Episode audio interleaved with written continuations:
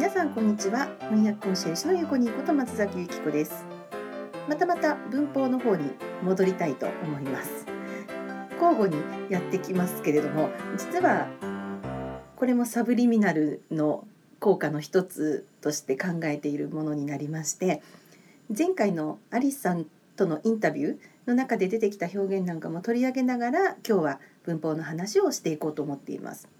なのでまだインタビュー聞いてない方はちょっと、まあ、2回目だけでも聞いていただければお話がつながるかなというふうに思います。今日取り上げるのは at ですね。前置詞の n を前回やりました。どういうイメージって言いましたっけ？はい。天井があってもなくっても何か境界線で囲われてるイメージですね時には苦しい感じもするし時には守られている感じもするしとにかくその、まあ、自分だけとは限らないんですけどもその対象となるものの外側に何かこう線線というかやっぱり線引き何かしらの線引きがあるっていうイメージになります。まあ、だから会社でいうと組織とかですかね部署とかチームとかっていうことだし学校であればクラスとか仲間とかやっぱり自分のもし自分であれば自分のことだけじゃなくて自分がどういう組織とか枠組みの中にいるのかっていうイメージですかね。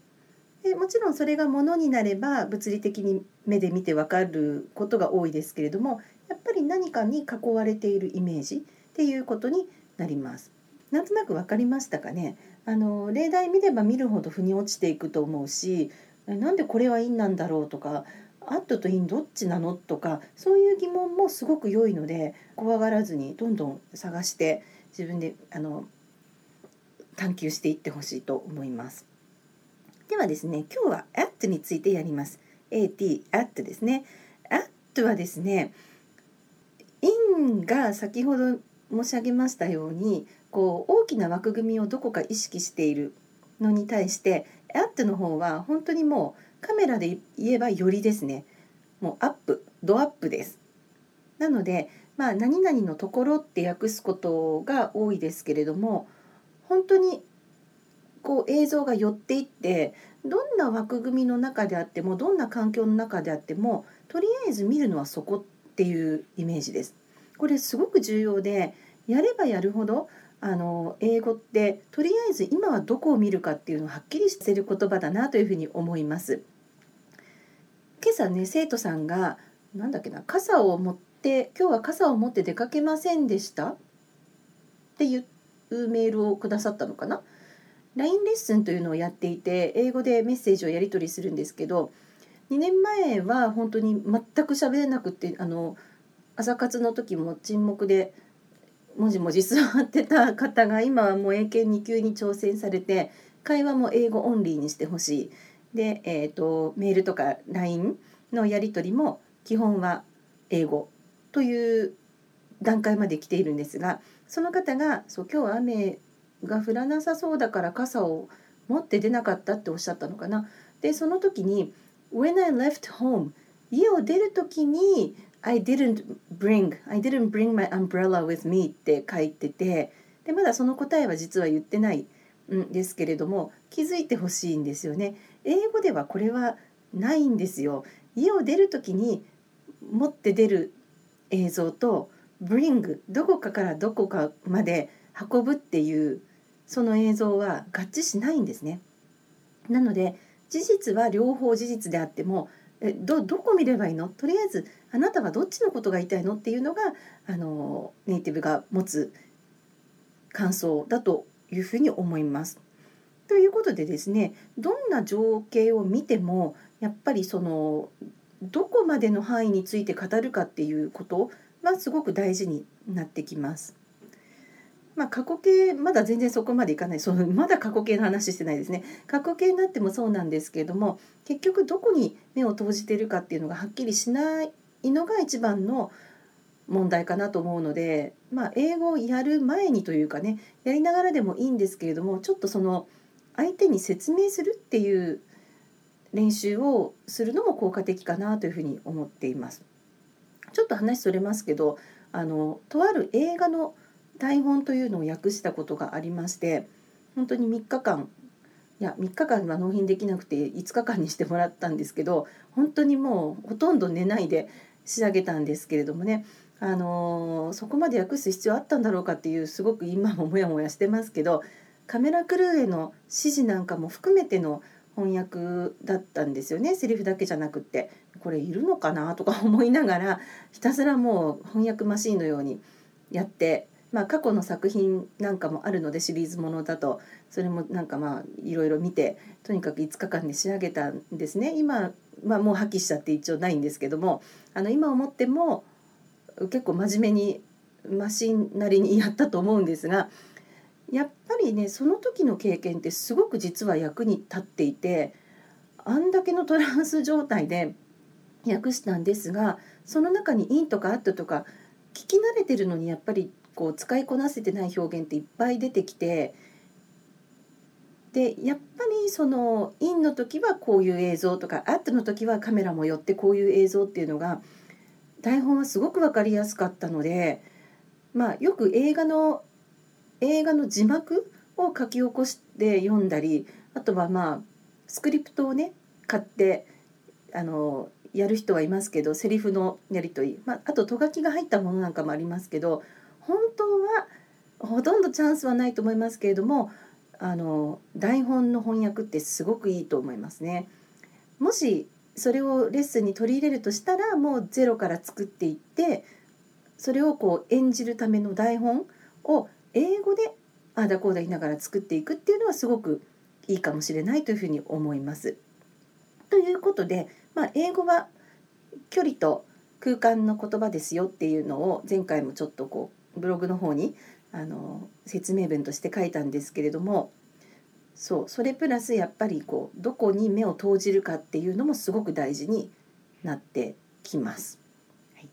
えー、ということでですね「at」は「よりのイメージ」です。そして「何々のところ」というふうに訳せることが多いです。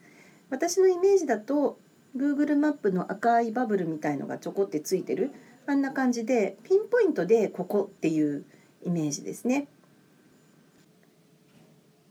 でこの at っていうのはですねあの物理的な何々のところにっていう意味の他にもですね何時にとか何歳の時にそれから時速何マイルでとか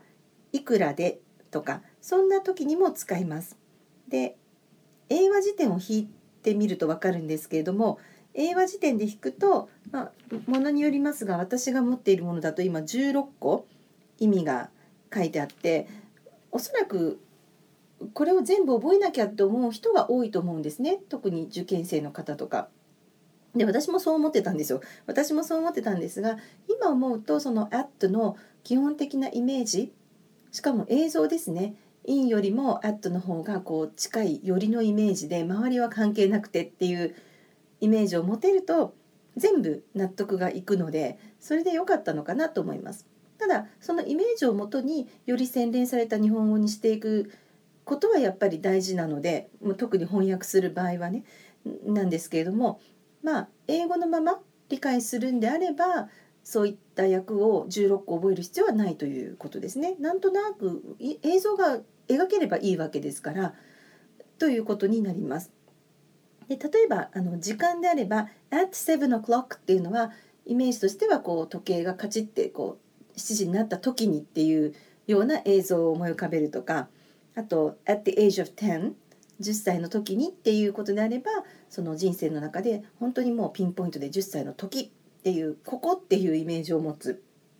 それから時速50マイルでっていう時も1時間のところで50マイルのところにいる。2時間経ったら100マイルのところにいるっていうような捉え方をする。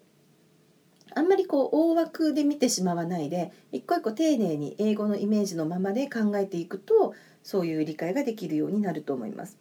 それから値段もそうですよね。いくらで売るっていうような時はやっぱりあの実際にはオークションじゃないかもしれないですけどちょっとオークションみたいなものを想像してでまあ何段階かあってねいくらいくらいくらってあって、まあ、ここの金額で売る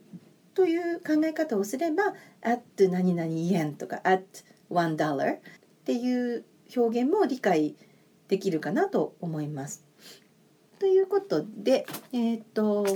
そうですねあの at はこの「よりのイメージ」っていうことで覚えていただくといいと思います。で前回のアリスさんとのインタビューの中ではですねサンフランシスコではっていう時は彼女は in San Francisco っていうふうに言ってました。サンフランシスコっていう、まあ、町の枠組みがあってそれを言うためにはサンフランシスコではの「では」は英語では「in」になるわけですよね。ハイキングイベントの最後にワイナリーに行きましたっていう時は「at the end of the event」っていうふうに言ってましたよね。えー、イベントの最後のところでっていうもっとよりのイメージになるんですよね。何かの枠組みじゃなくってイベントがあって最初と途中と最後があって最後のほらほらここ最後のここに来たらみんなでワイナリーに行ったんだよっていうことを伝えたいっていう感じです。なので自分で話す時もそれをねメリハリをつけてこう説明するとより伝わりやすくなるかなと思います。はい、というわけで今日はこんな感じになります。前置詞意外と苦手っていう方多いのでね、あの本当にゆっくり丁寧にやっていくと後からすごく楽になると思います。はい、ということでまた次回お会いしましょう。See you next time. Bye bye.